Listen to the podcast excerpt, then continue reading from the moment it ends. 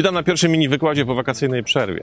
Tym razem przyjrzymy się odrzuceniu i temu, w jaki sposób powoduje ono w nas spory, czasem nieznośny ból. Ale najpierw przywołajmy pewien eksperyment. Wyobraź sobie, że siedzisz w poczekalni lekarskiej przychodni. Oprócz ciebie znajdują się tam jeszcze dwie nieznane ci osoby, również czekające na wizytę. Nudno, aż strach. I nagle jedna z tych osób wśród rozłożonych na stoliku starych gazet dostrzega małą gumową piłkę. Bierze ją do rąk i rzuca drugiej osobie. Obdarowany piłką uśmiecha się i odrzuca ją tobie. Ty podejmujesz tę zabawę i odrzucasz piłkę pierwszej osobie, tej, która zapoczątkowała tę grę. Ta z kolei rzuca jej kolejnej. Teraz, kiedy przychodzi kolej na rzut do ciebie, sytuacja się zmienia. Druga osoba, otrzymawszy piłkę, już nie odrzuca jej tobie, ale tej pierwszej osobie. Od tej chwili piłka jest już rzucana wyłącznie pomiędzy tymi dwiema osobami z pominięciem ciebie. Te dwie obce ci osoby rzucają pomiędzy sobą, a ty za każdym razem zostajesz pominięty. Co czujesz? Jest ci przykro? Twój nastrój się pogorszył?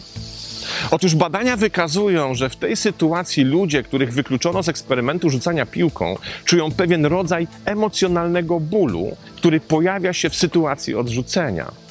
Naukowcy mówią tutaj nawet o bólu porównywalnym do ciosu pięścią w brzuch. Skąd się bierze ten ból? Dlaczego w sytuacji odrzucenia czujemy się tak fatalnie? Po pierwsze, dlatego, że w nasze poczucie wkradła się bezradność. Przecież nie możemy przekonać kogoś na siłę, żeby nas polubił, zaakceptował czy odrzucił w naszą stronę piłkę. Nie mamy wpływu na ludzkie wybory, w tym na te, które są odpowiedzialne za budowanie z nami takich relacji, jakich byśmy sobie życzyli. Nic zatem nie możemy zrobić.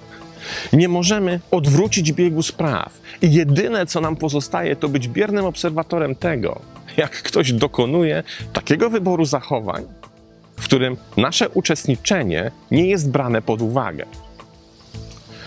Najprawdopodobniej źródło tego destrukcyjnego uczucia tkwi w naszej zamierzchłej przeszłości i należy do jednego z silniejszych atawizmów. Kiedy bowiem nasz przodek, jaskiniowiec, był odrzucany przez plemienną społeczność, to to odrzucenie skazywało go na olbrzymie niebezpieczeństwo i poważne zagrożenie przetrwania. W pojedynkę bowiem jego szanse zdobycia pożywienia, czy też przetrwania niebezpieczeństwa miały praktycznie żadne e, możliwości powodzenia. Zatem dla jaskiniowca odrzucenie przez plemię było jednoznaczne z wyrokiem śmierci.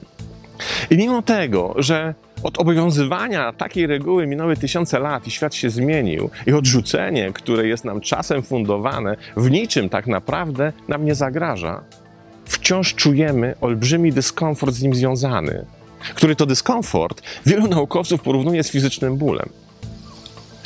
Zrobiono nawet badania w tym względzie i okazało się, że wcześniejsze zażycie środka przeciwbólowego potrafi nieco złagodzić ból powstały po odrzuceniu.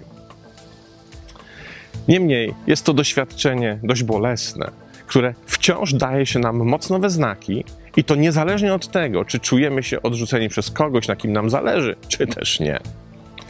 W takich wypadkach ból rozchodzi się po całym naszym systemie w jednakowy sposób, zahaczając o wszelkie negatywne emocje, poczucie własnej wartości, potrzebę akceptacji i przynależności.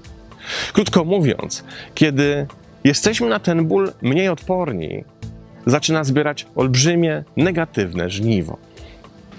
Wielu morderców po dokonaniu zbrodni deklaruje, że kierował nimi ból powstały po odrzuceniu. I dzieje się tak również w tych przypadkach, kiedy zabójcą jest nastolatek strzelający z karabinu do swoich rówieśników w jednej z amerykańskich szkół. To tylko pokazuje skalę, w jakiej nie potrafimy sobie radzić z takim właśnie bólem. To, co się dzieje wówczas w naszej głowie, przekracza wszelkie granice. Pojawia się strach przed przyszłością, wyrażany w rozpaczliwym pytaniu: czy ktokolwiek, kiedykolwiek mnie zechce? Czy sobie jeszcze kiedyś kogoś znajdę? Czy ktoś mnie kiedyś w ogóle zaakceptuje? Cała relacyjna przyszłość staje pod znakiem zapytania, bo urażone ego natychmiast bierze się za samobiczowanie, czym pogrąża odrzuconą osobę jeszcze bardziej, spychając ją na samo dno rozpaczy. Pojawia się gniew i agresja, często obracająca się w zachowania autodestrukcyjne. To rodzaj kopniaka dawanego leżącemu, z tą różnicą, że czynimy to sami sobie. A najboleśniejsze kopniaki pochodzą z uogólnień, takich jak to mi się zawsze zdarza, nikt nigdy mnie nie akceptuje, czy nie zasługuje na czyjeś zainteresowanie. Co zatem zrobić, kiedy poczujemy się odrzuceni? Kiedy jakaś osoba lub grupa osób nie rzuci w naszą stronę piłeczki? Albo mówiąc inaczej, jaką autopsychologiczną pigułkę zastosować, by zadziałała lepiej niż nawet najsilniejszy środek przeciwbólowy.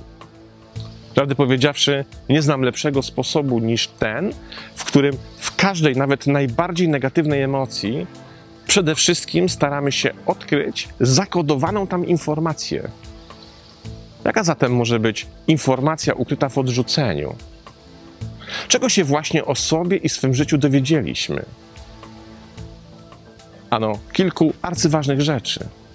Przede wszystkim tego, że mogliśmy wcześniej popełnić błąd związany z naszą aspiracją, czyli dążeniem do przynależności do określonej grupy bez uprzedniego sprawdzenia, czy na pewno grupa, do której aspirujemy, podziela nasze wartości, czy cechy osobowe jej członków są zgodne z naszymi.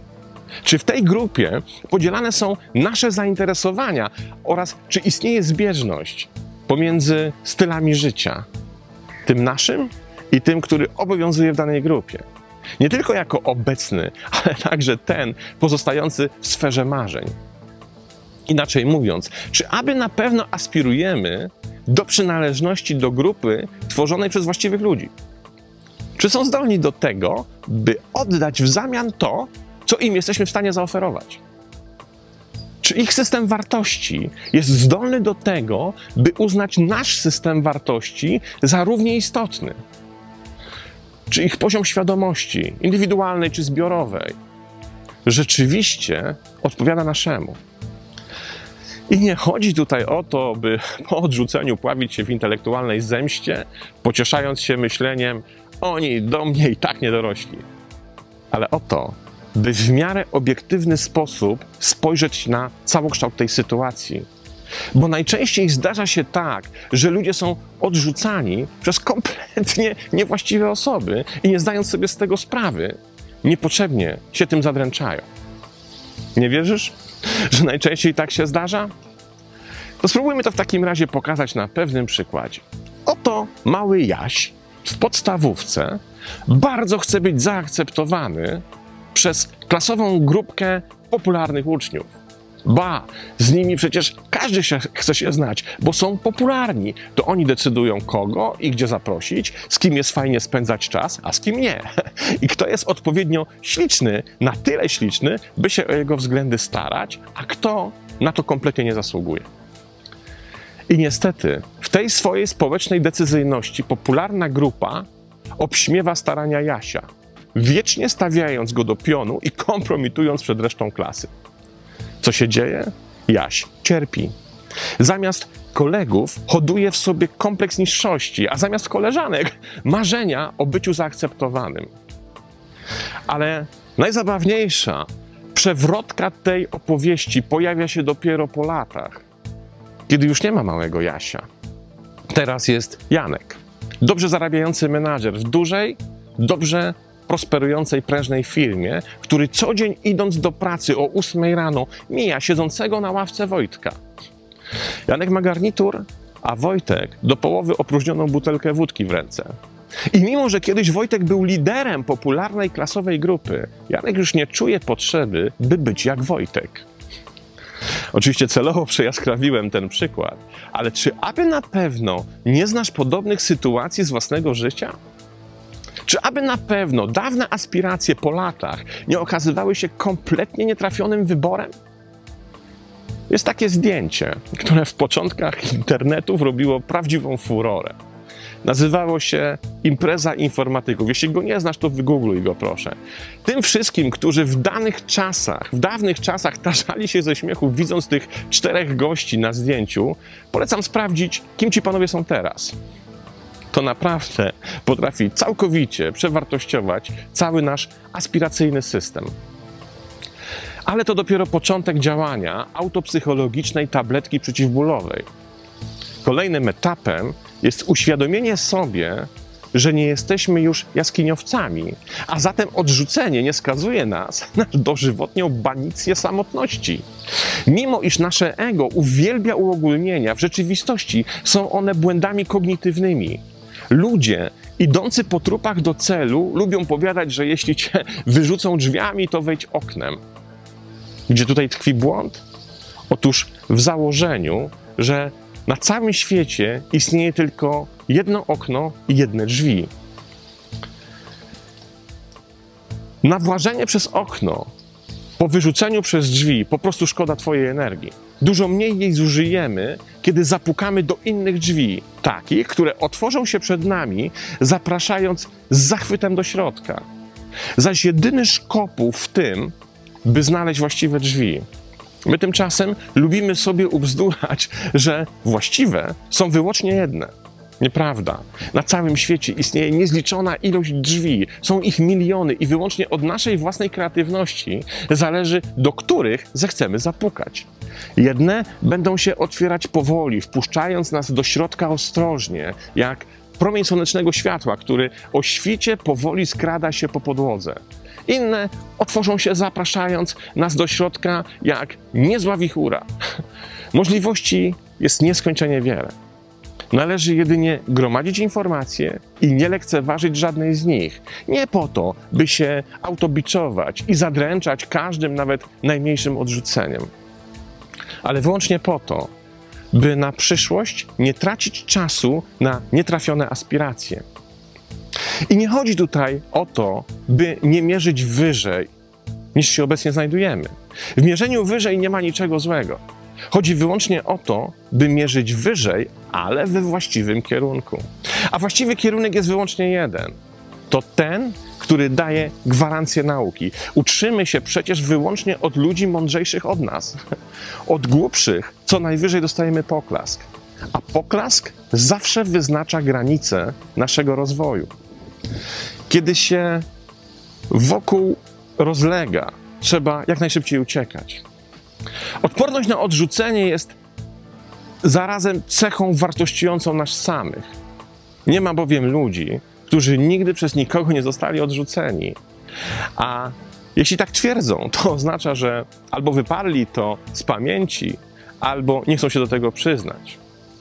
Istotą jest branie lekcji nawet z najboleśniejszego odrzucenia i kroczenie dalej przed siebie, paradoksalnie, za każdym razem, będąc silniejszym, a nie słabszym. Dobrze zrozumiane, zanalizowane odrzucenie zawsze powiększa naszą świadomość, a ta wyłącznie dodaje nam sił. Pozdrawiam.